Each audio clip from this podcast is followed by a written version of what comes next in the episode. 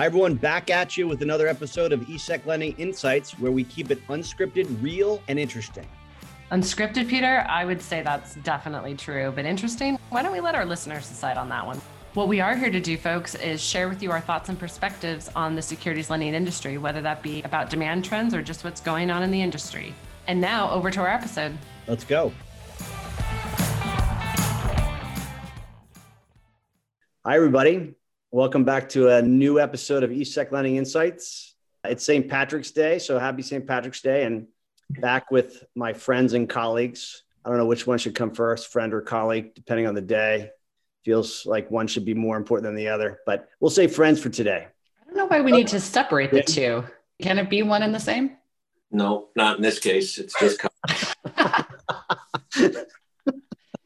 Tell us how you, you were, really feel, Jim. I thought we were going to get happy Jim today. I thought we were going to have grumpy Basler and happy Jim, but maybe not. This podcast is standing between me and a Guinness. So, right. Uh, it's a tough day to do a podcast. Brooke and I are wearing green, ready for the day where we turn on the video camera for this thing. But today's not that day, right? Yes, not unless we, and may never happen unless we get significant user interest in that. Yeah. So anyone who's listening has a view on that topic or anything else.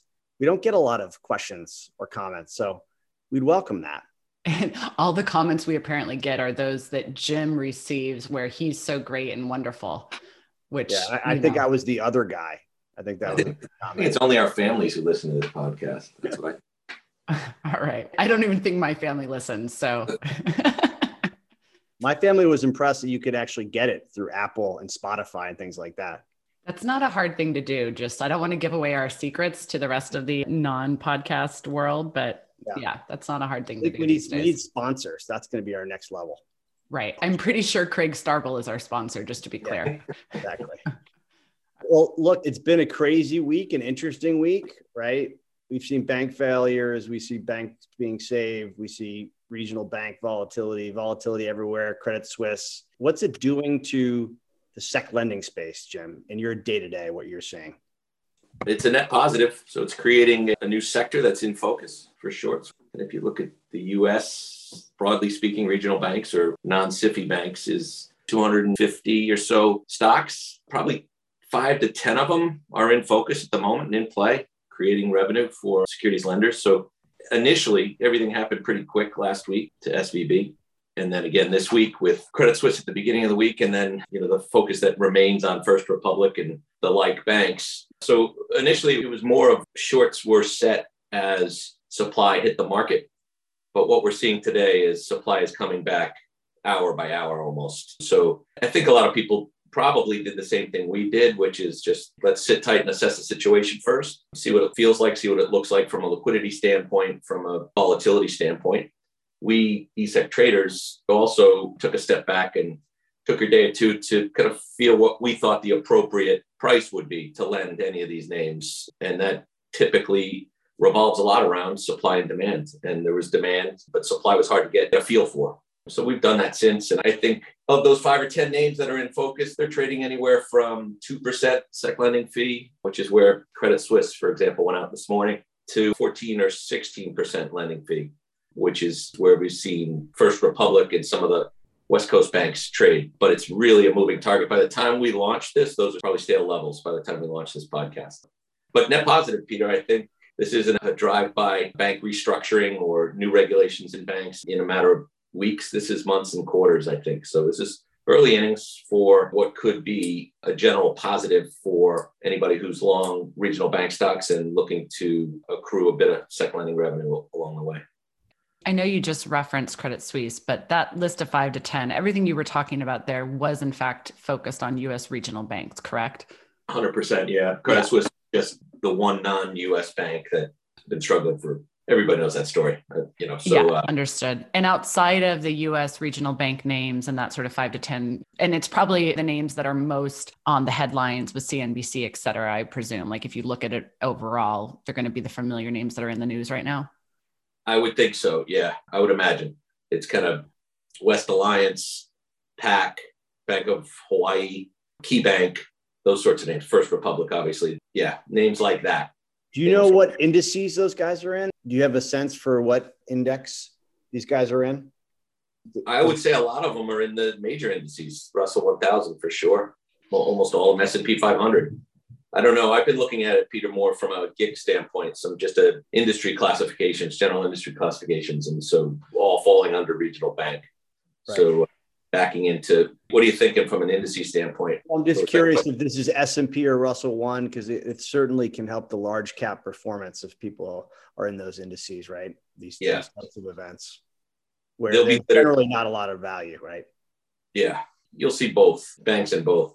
On the other hand, though, there's all the SIFIs are we don't see much borrow interest whatsoever. That's what I was going to ask. So if we flip then to, so that was all US regional bank focus, but obviously we all know the Credit Suisse story from this week. So Credit Suisse is trading with demand, but are we seeing any other major global banks or other European entities, I would say, with elevated interest this week or no uh, on the demand side?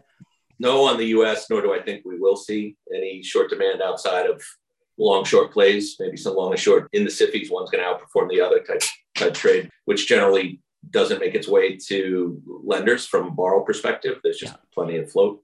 Outside of the US, that's probably a story unfolding in the next couple of weeks, Brooke. So we haven't seen a whole lot to date outside of Credit Suisse, outside of the US, but I don't think that'll stay that way. So we're keeping an eye on it. We're doing the same exercises that we did on Friday and Monday, where we figured out the scope of banks that were in focus or could potentially be in focus in the US. We're doing the same in Europe and ultimately Asia, I think. It's early innings. And any focus on ETFs in the sector? Yeah. So some interest in that.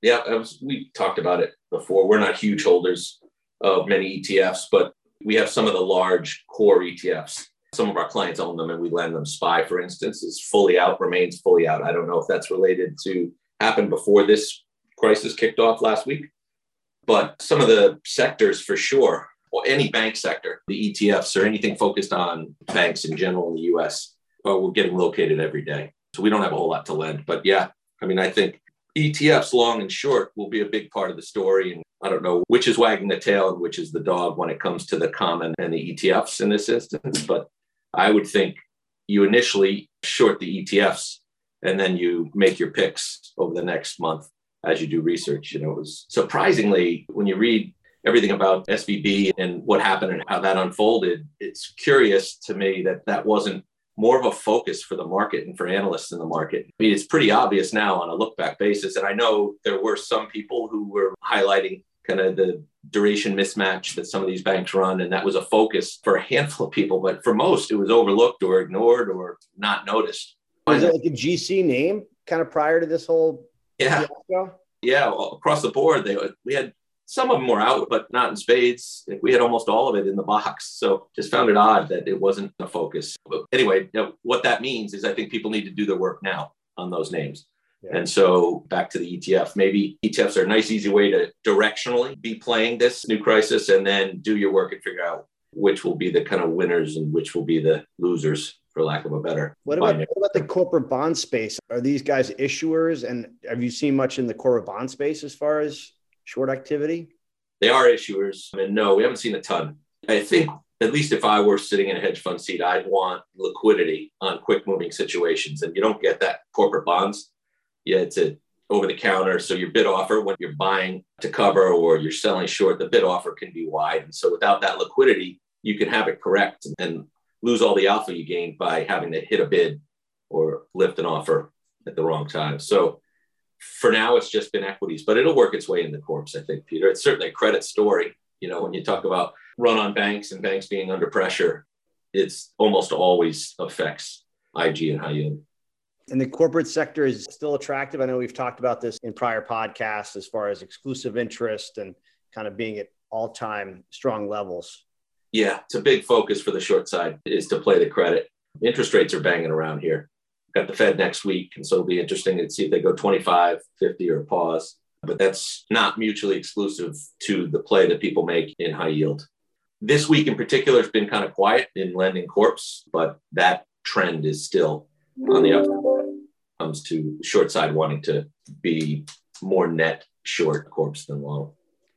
We actually haven't podcasted that recently, and it feels like it's been a while. So obviously everything we've talked about has happened in the last 10 days outside of your comments that you just made on the corporate bonds. If we would have podcasted before SVB and all the news started last week, what else would you be talking about? And are you still talking about that? Or is this just become so all encompassing? I know there's other trades out there. I know that AMC had the vote this week. I'm just curious what other highlights outside of maybe just what you were saying on corporate bonds would be in focus right now. It has been all encompassing. We're 16 minutes into this podcast and haven't mentioned AMC once, which feels great. That trade's coming to an end. Yeah, M&A I think is something people are starting to talk quite a bit about. Not unrelated though, but consolidation. So we'll see it in the banking industry. I think, and we've had a handful of deals across the globe this year. And so I think before this crisis happened, we were talking about how healthy balances were, how heavily weighted in the US we are toward dollar cash and interest rates, along with AMC and a handful of the EV shorts. But you know, the last week has been all banks every day. We should get back to something normal, but it'll be we'll talk about sectors in focus, which would be crypto, EV, and banks. So add it to the list, which is great. Great. And these kinds of times are usually where clients engage more, right, Brooke? And I know this is kind of where we as a company little plug here for Brooke and her team, but are all over updating clients. And I know we put a lot of notes out to clients on this situation. How have you seen client reaction to this situation last week, Brooke? Has it been pretty taking it in stride or how people reacted? Sure. Yeah, no, I think it's all, I mean, I would say very measured and has been sort of a controlled environment. The good news is is that even though it doesn't feel good and none of this is good news to talk about, there were probably early worries that, you know, it's going to start to feel like it did back in 08, et cetera. And it hasn't been the case this week. I mean, I think it's been much more measured, much more controlled. But, you know, a lot of clients, so SVB as an example was in the S&P 500 a lot of people with index exposure. That's a lot of people that were holders of that security that would have experienced losses on that. So there's probably a lot of headline risk and a lot of internal risk management and oversight that has been under focus over the past week week and a half with clients. Obviously when people are looking at it from a holistic perspective they're then wondering okay what do i see related to securities lending as well? And i think that the regional bank conversation is relevant when you're talking to clients that are engaged in securities lending, but probably more so the conversations have been focused around Credit Suisse and exposures there, or just the potential for if there were to be more contagion and what does that look like and where are other exposures. And so every client takes a different approach and a view. A lot of times people take a very top down view on counterparts and have either made decisions previously to exclude certain counterparts from trading activity or might perhaps make those decisions along the way. So we just do a lot of client communication is huge and having regular ongoing dialogue with clients is important clearly i mean it is for any agent out there in the market obviously but the types of clients we work with is a major focus so I think it's nice to see, obviously, with the Swiss National Bank having moved in and sort of shown support for Credit Suisse. I think that that has been hugely helpful and probably has calmed a lot of waters there. But people will continue to focus on that and probably focus on some of the other European counterparts and just to keep an eye and make sure that worries don't spread further, I think is the general sentiment. Yeah, the market learned from 2008, moved quickly here. And I think this feels very different than 08 to me. I remember mm-hmm. that's concern, the risk around the banking system lasting weeks, maybe months in terms of concern for the market. And we were looking up and down, even the largest banks, and deciding whether it was prudent or not to lend them and at what rate you'd want to lend them if you did. None of that happens now. Everything moved quickly, whether it was support for SVB or Credit Suisse. And so feels very different. So to me, it seems more opportunistic than 08 in terms of just from the seats we sit in lending securities. There's opportunity to make some revenue. So less fear of falling off a cliff, I guess. I hope I didn't just jinx us, but is there any change in cash versus non-cash you're seeing from the dealer side? Is there any scarcity of cash given all of this or there's not no peter but it's going to take some time to work itself through so yeah. initially etfs trade against cash and us commons are what 80% i think we just did a workup peter roughly 80% of the market right. for a global portfolio looks like us dollar cash so balance sheet talk is on the back burner when it comes to booking loans it's really just a matter of covering shorts or having availability to allow new shorts you know, many of the names, SVB and the like, were GC. And so they sat on availability feeds that agent lenders send out. Generally, the way the hedge funds work is they can set shorts if it's on the availability feed, but once it becomes hard to borrow or something in focus, comes off that list and they need to make a phone call to the prime. And so setting those shorts now is a little bit different. They need to have the borrow located first as opposed to just making an assumption that the borrow is going to be there. What about auctions? Have we had any interesting auctions since our last podcast or those coming up that may be interesting to think about? We have some upcoming. I mean, we've had a bunch of auctions obviously since we last podcasted, but we also have some upcoming in the next couple of weeks that Jim, you obviously could probably talk further yeah. about. Nothing in the immediate past that was interesting, but coming up, we have some debt portfolios that we're auctioning off, inclusive of emerging market debt and high yield debt. And then we kick off our spring season, which is typically US equities. So lots of moving parts in a market that has rising volatility. Do you think uh, on the US equity side of things, and you're probably going to say it's too early to say, or I'm sure you'll sufficiently hedge yourself, Jim, but again, if we asked you the question two weeks ago versus today, what you think might transpire in our US equity auctions this spring, do you think your answer is different? Yep. Yeah, I would say there's a higher probability of catching good bids now. Okay. Add one more sector to the focus. If it's an unknown, then borrowers will have expectations of business flow going forward, but it wouldn't include a very large sector like regional banks. So, yeah, I think it's a good thing for us. We'll find out. Does it really spill over into other financials, or you think it's just kind of dedicated to regional banks? I know it hasn't really felt that way, but I'm just wondering going forward, yeah. people look out with their exclusive bids if they're thinking that way. Yeah. Maybe it depends on what the Fed does, right? It's a good question, Peter. I don't know how widespread it would get, but maybe just the opportunity or the potential opportunity for it spreading throughout other financials might be a reason to put a little additional kiss on a bid. Yeah we'll find out. I guess that's what's good about the auctions. I love the language from the trading desk. I know, totally. There's nothing like it. You know what I mean? Put a little kiss on the bid. Just, you know, give it a little extra. a little extra love and attention and basis points. Uh, yeah. I think we're getting close to a good time here. And that's maybe a good time to wrap this up. But right. I, when I Jim's say, analogies become yeah, too much even exactly. for us.